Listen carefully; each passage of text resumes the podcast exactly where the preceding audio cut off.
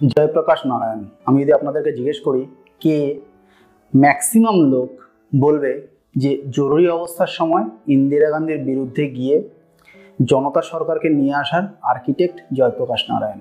আমি যদি বলি কুমারস্বামী কামরাজ, খুব কম লোকই বলতে পারবে। যারা খুব প্রাজ্ঞ, তারা হয়তো বলবে দাক্ষিণাত্যের এক রাজনৈতিক নেতা। যদি বলি মানেকা গান্ধী, তাহলে বলবে একজন পশুপ্রেমী।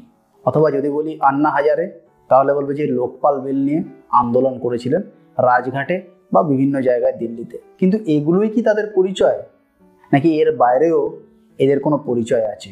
যদি এগুলো জানতে আপনার ইন্টারেস্ট থাকে, তাহলে আপনি একদম ঠিক ভিডিও নির্বাচন করেছেন। Hello friends welcome to my channel আজকে প্রথমবারের মতো আমি একটা পলিটিক্যাল নন ফিকশন নিয়ে আপনাদের সামনে এসেছি। আমি বহু ভিডিওতে বারবার বলেছি যে আমার অন্যতম প্রিয় বিষয় মহাভারত। তার একটা অন্যতম বড় কারণ মহাভারতের সিংহভাগ জুড়ে রয়েছে রাজনীতি। তাই মহাভারত যেরকম আমার প্রিয়, একই সঙ্গে বা একই রকমভাবে আমার প্রিয় রাজনীতি। তাই বাস্তবের রাজনীতি, ভারতবর্ষের রাজনীতিকে কেন্দ্র করে একটা নন ফিকশন নিয়ে আজকে আমি এই ভিডিওটা বানাচ্ছি। বইটা আমি আপনাদের দেখাচ্ছি, এছাড়া এর আগেও একটা বই হলে আমি দেখিয়েছি বইটা। তার আগে বলি, যে কথাগুলো দিয়ে আমি ভিডিওটা শুরু করলাম সেগুলো হচ্ছে কিছু কিছু মানুষ সম্বন্ধে বা কিছু কিছু ব্যক্তিত্ব সম্পর্কে কিছু পারসেপশনাল বায়াস বা স্টিরিওটাইপ থেকে তৈরি হওয়া কিছু পপুলার ধারণা এবং যেগুলো পার্শিয়ালি কারেক্ট জয়প্রকাশ নারায়ণ মানে শুধু এমার্জেন্সি নয় বা কুমারস্বামী কামরাজ মানে শুধু দাক্ষিণাত্যের একজন নেতা নয়। এরা কেউ আকাশ ফুড়ে বেরিয়ে আসেননি, এদের পিছনে এদের বিরাট রাজনৈতিক কেরিয়ার রয়েছে পলিটিক্যাল কেরিয়ার রয়েছে এবং রাজনৈতিক প্রাজ্ঞতা রয়েছে। আজকে সেগুলো নিয়ে আমি আপনাদের সঙ্গে আলোচনা করব। বইটা মাত্র একশো দশ পেজের বই, কিন্তু এই বই নিয়ে আলোচনার স্কোপ ব্যাপক। বিশাল আলোচনা করে এই ভিডিওকে দীর্ঘ করা আমার উদ্দেশ্য নয়।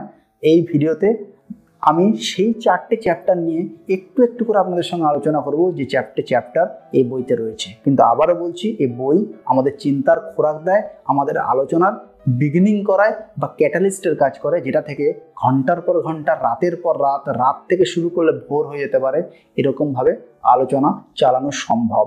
অভিক মুখোপাধ্যায়ের লেখা সাহেবের বিবি, গোলামের টেক্কা। বইটার কভার পেজটা খুব ইন্টারেস্টিং তার কারণ অনেকগুলো তাসের ছবি দেওয়া রয়েছে, এটা আসলে পলিটিক্যাল গেম মেন করা রয়েছে।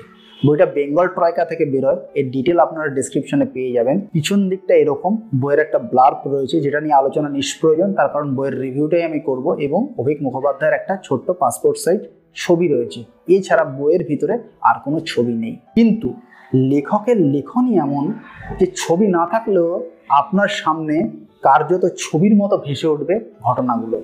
শুরু করা যাক প্রথম চ্যাপ্টার নারায়ণ নারায়ণ দিয়ে। নারায়ণ নারায়ণ, আমি প্রথমেই বুঝেছিলাম, এটা জয়প্রকাশ নারায়ণের গল্প। অনেকে হয়তো বুঝতে কিছুটা সময় নেবে তাই তিন চার পেজ পর লেখক নিজেই জানিয়েছেন, এই নারায়ণ আসলে জেপি অর্থাৎ জয়প্রকাশ নারায়ণ। কিন্তু তার বিস্তারিত রাজনৈতিক অভিজ্ঞতা এবং রাজনৈতিক জীবন এখানে ব্যাখ্যা করা রয়েছে তিনি স্কলারশিপ পেয়ে আমেরিকায় পড়তে যাওয়া, দুর্ধর্ষ ইংলিশ বলতে পারা সত্ত্বেও দারুণভাবে হিন্দিতে কথা বলা এবং শুধু বিহার নয়, বিহারের বাইরেও তার যে রাজনৈতিক জীবন ছিল এবং তিনি যে রাজনৈতিক কর্মকাণ্ড চালিয়েছিলেন, বারবার ইংরেজের চোখে ধুলো দিয়ে জেল পালিয়ে গিয়ে এবং ছদ্মবেশ ধরে নেপালে পৌঁছে গিয়ে তার যে বিপুল কর্মকাণ্ড, তার একটা গ্লিমসে বা প্রতিফলন হালকা করে এই বইতে দেওয়া আছে। বইটা বিরাট বই নয়, তাই বিস্তারিত ব্যাখ্যা লেখক করেননি। কিছু কিছু জায়গায় লেখক বলেছেন, এসব বিষয়ে আমি বলব অন্য কোথাও, অন্য কোনোখানে। কিন্তু জয়প্রকাশ নারায়ণকে ব্যাখ্যা করতে গেলে শুধু এটুকু আমি আপনাদের অনুরোধ করব এমার্জেন্সির সময় জনতা দলের এক নেতা হিসেবে তাকে ভাববেন না। তাকে ভাবুন, এমন একজন প্রধানমন্ত্রী যাকে ভারতবর্ষ কোনোদিন পেলই না। The best prime minister Indian never had এটাই জয়প্রকাশ নারায়ণের সম্বন্ধে সঠিক উপমা হতে পারে। যিনি বলতে পারেন জওহরলাল নেহরুকে, আমি আপনার ক্যাবিনেটে জয়েন করব না, আমি রাজনীতিতে ফিরবো। সেদিনই যেদিন আমাকে দেশের প্রয়োজন, যেদিন আমাকে ভারতবর্ষের প্রয়োজন। সেই জয়প্রকাশ নারায়ণকে, সেই রক্ত মাংসের জয়প্রকাশ নারায়ণকে পেজে কার্যত রিক্রিয়েট করেছেন লেখক অভিক মুখোপাধ্যায় দশে দশ। বলে বলে দশ গোল দিয়েছেন। দুর্ধর্ষ লেগেছে আমার এই চ্যাপ্টারটা কিন্তু জয়প্রকাশ নারায়ণ সম্বন্ধে আমি অনেকটাই জানতাম। তিনি কংগ্রেস করতেন, পরে জনতা দলে গেছিলেন। এই সমস্তই আমার জানা ছিল। এর পরের চ্যাপ্টারটা সম্বন্ধে আমি কার্যত কিছুই জানতাম না। তিনি তামিলনাড়ুর মুখ্যমন্ত্রী তৎকালীন কুমারস্বামী কামরাজ বা শর্টে কে কামরাজ। ক্লাস সিক্স অব্দি পড়াশোনা করা মানুষ। অথচ এই মানুষ তার ভিশনে চমকে দেবে। এই মানুষ প্রমাণ করে যে রাজনৈতিক প্রাজ্ঞতা স্পন্টিনিটি থেকে তৈরি হয়, রাস্তায় তৈরি হয়, মাঠে তৈরি হয়, জীবন থেকে তৈরি হয়। কোনো ইকোনমিক্সের বইয়ে সাপ্লাই ডিমান্ড ক্রাব কার্ভ এঁকে রাজনৈতিক প্রাজ্ঞতা আসে না বা গুগল স্কলারে পাবলিক পলিসির পেপার সার্চ করে রাজনৈতিক প্রাজ্ঞতা আসে না। রাজনৈতিক প্রাজ্ঞতা আছে স্ট্রিট ফাইট করে। কুমার স্বামী কামরাজ সেরকম একজন স্ট্রিট ফাইটার তাকে কেউ একজন জিজ্ঞেস করেছিলেন যে, আপনি কি প্রধানমন্ত্রী হতে চান না? তিনি তার উত্তরে বলেছিলেন no English no Hindi not possible অর্থাৎ তার ইংরেজি, হিন্দি খুব একটা ভালো ছিল না, তাই সে ভার্বেরও ইউজ জানতো না ইংরেজি সেন্টেন্সে তাই এরকমভাবে তিনি উত্তর দিয়েছিলেন। অর্থাৎ তিনি জানতেন তার লিমিটেশন কী। এই মানুষটা যখন জানতে পারেন শিশুরা দুপুরবেলা খাবারের জন্য কোনো এক বড় লোকের বাড়িতে যায়, তিনি বলেন, এমন একটা প্রজেক্ট চালু করো যে তারা স্কুলে তাদের খাবারটা পাবে, তাহলে তারা স্কুলে যাবে।